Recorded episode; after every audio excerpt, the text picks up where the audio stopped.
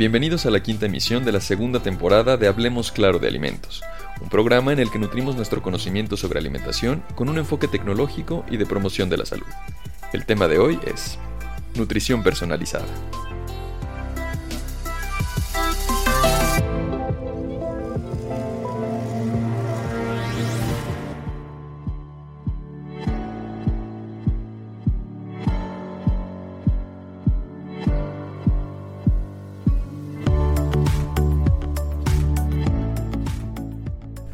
Muchos de los principales retos frente al desarrollo de las sociedades se relacionan con la alimentación. La población está en continuo crecimiento y en constante evolución. La forma de alimentarnos, los requerimientos nutrimentales y los dispositivos, tecnologías e información que se tienen al alcance son siempre mejorables. Sabemos que no hay alimentos malos ni buenos, solo dietas correctas o incorrectas, y que hay muchos factores que influyen para determinar esto. ¿Cuáles son estos factores? Empecemos por los evolutivos. En las primeras civilizaciones, los humanos solo tenían disponibles para comer alimentos como frutas, verduras, nueces, cereales, huevos y carne animal que tendían a digerirse con relativa lentitud dentro del cuerpo, lo que significaba una absorción lenta de nutrimentos.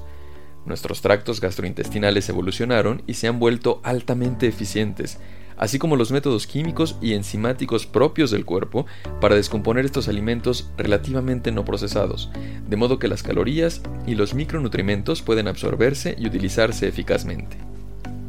En la actualidad, la mayoría de los alimentos se someten a procesos de fabricación en los que muchas de sus estructuras naturales se transforman y, como consecuencia, se digieren y se absorben mucho más rápidamente dentro del intestino humano lo que provoca aumentos rápidos o picos en los niveles de ciertos nutrimentos y sus metabolitos que pueden medirse en el torrente sanguíneo después de una comida. El mejor ejemplo conocido en este aspecto es el aumento en los niveles de glucosa en sangre después de ingerir alimentos que contienen almidones de rápida digestión, como los productos de panificación o los tubérculos, cuyo consumo excesivo se ha relacionado con un mayor riesgo de desarrollar sobrepeso. En el futuro, será importante desarrollar alternativas de alimentación para reducir la tasa de digestión de macronutrimentos, cambiando la composición y estructura de los alimentos. Una forma es rediseñar los alimentos para que sus estructuras naturales permanezcan intactas y así proteger a los macronutrimentos de la digestión rápida en el intestino humano. El pan integral es un ejemplo de este enfoque, ya que deja intactas algunas de las estructuras naturales de los cereales empleados para su fabricación por lo que el almidón se digiere y se absorbe más lentamente. Otra ventaja potencial de este tipo de enfoque es que generalmente se necesita menos energía y recursos durante las operaciones de fabricación, lo que tiene beneficios de sostenibilidad. La salud intestinal es otro importante factor a tomar en cuenta. Una estrategia para aumentar los beneficios para la salud de la dieta humana es crear alimentos que modulen la composición del microbioma y la microbiota intestinal.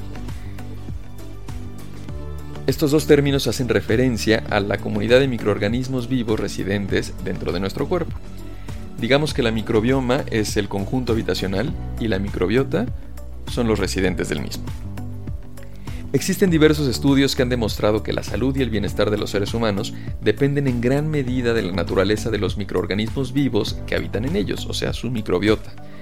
Ciertos tipos de microorganismos intestinales se han relacionado con la buena salud, mientras que otros se han vinculado con enfermedades. Es por eso que existe un gran interés dentro de la industria alimentaria en la utilización de la dieta como un medio para modular la microbioma intestinal y por lo tanto mejorar su salud. Esto se puede lograr adicionando los alimentos con probióticos o prebióticos. Los probióticos son microorganismos vivos que están destinados a llegar al colon y promover el establecimiento de una microbioma intestinal saludable. Mientras que los prebióticos son componentes alimentarios que estimulan el crecimiento de los microbios benéficos que ya viven en el colon. Un gran problema con la eficacia de las bacterias probióticas administradas mediante alimentos y bebidas es que éstas a menudo mueren durante el viaje a través del tubo digestivo, lo que puede deberse a altos niveles de acidez, a la presencia de sales biliares, la actividad enzimática o cambios en los niveles de oxígeno. Así que este es un ámbito de la industria en continuo desarrollo, principalmente buscando tecnologías que permitan proteger a los probióticos en los alimentos dentro del tracto gastrointestinal superior, para que sean liberados en el colon, donde tendrían un impacto benéfico en la salud y el bienestar del individuo. Cada persona tiene diferentes características y contextos que determinan si un alimento es benéfico o perjudicial para ella, como su perfil genético específico, su metabolismo, su microbioma y microbiota, y también su estilo de vida. Existe un área emergente donde los principios de diseño estructural pueden ser particularmente útiles para el desarrollo de alimentos funcionales, la nutrición personalizada o de precisión. Esta se basa en el concepto de que los alimentos deben adaptarse a los requisitos alimentarios en función de los factores recién citados. Por ejemplo, una persona mayor con diabetes requiere una dieta diferente a la de una persona más joven con hipertensión. Este campo ha crecido rápidamente en los últimos años debido a los descubrimientos logrados en genómica, instrumentación analítica, biosensores, computación y análisis de datos. Estos avances han permitido a los científicos medir los diferentes tipos de moléculas y microbios presentes en los alimentos, así como en las muestras biológicas recogidas de animales y humanos, como sangre, saliva, orina y heces. Por ejemplo, los científicos ahora pueden medir cambios en los perfiles de metabolitos y microbiomas en respuesta a diferentes alimentos o dietas para individuos con perfiles genéticos conocidos. Esta información se puede utilizar para establecer vínculos entre dieta, genética, metabolismo, estilo de vida y salud. En principio, puede formularse una dieta que se adapte a los requisitos nutricionales particulares de cada persona es por eso que los alimentos y bebidas funcionales, formulados para una nutrición personalizada, requerirán combinaciones particulares de nutrimentos, nutracéuticos, prebióticos y probióticos. Por ejemplo, los adultos mayores a menudo tienen problemas con la masticación y la digestión, por lo que es importante utilizar principios de diseño estructural para crear alimentos que se puedan masticar y digerir más rápidamente sin dejar de mantener sus atributos de calidad deseables. Generalmente, hay una reducción en la percepción del sabor con la edad, por lo que puede ser importante aumentar los niveles de las moléculas de sabor y aroma dentro de los alimentos diseñados para personas mayores, o para controlar la velocidad a la que estas moléculas se liberan del alimento y llegan a los receptores de aroma y gusto, sin que esto implique un aumento en los llamados nutrimentos críticos, que son el sodio, el azúcar y las grasas. Los adultos mayores en muchos casos tienen requisitos nutricionales específicos, como una mayor necesidad de formas biodisponibles de calcio y proteínas para prevenir la pérdida ósea o muscular. El nivel de actividad física suele disminuir con la edad, lo que significa que se reducen las necesidades calóricas diarias totales.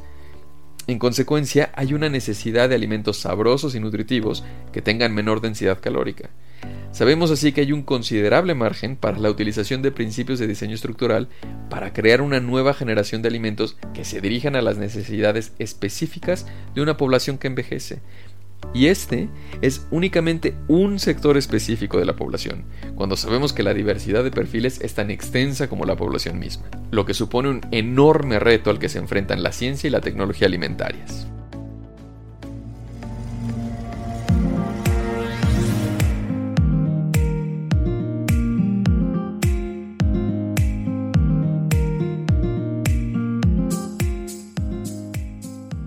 En resumen, existe un campo de trabajo muy amplio para conseguir que los alimentos produzcan el mayor beneficio posible a cada individuo.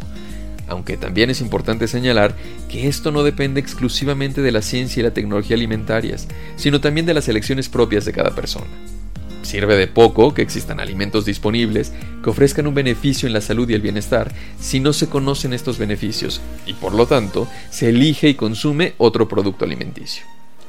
Es por eso que nuevamente señalamos la importancia de un desarrollo integral de la alimentación, uno que involucre no únicamente a la ciencia, sino también a muchos otros campos que consideren todo el contexto y sus problemas, ya sean sociales, ambientales o económicos.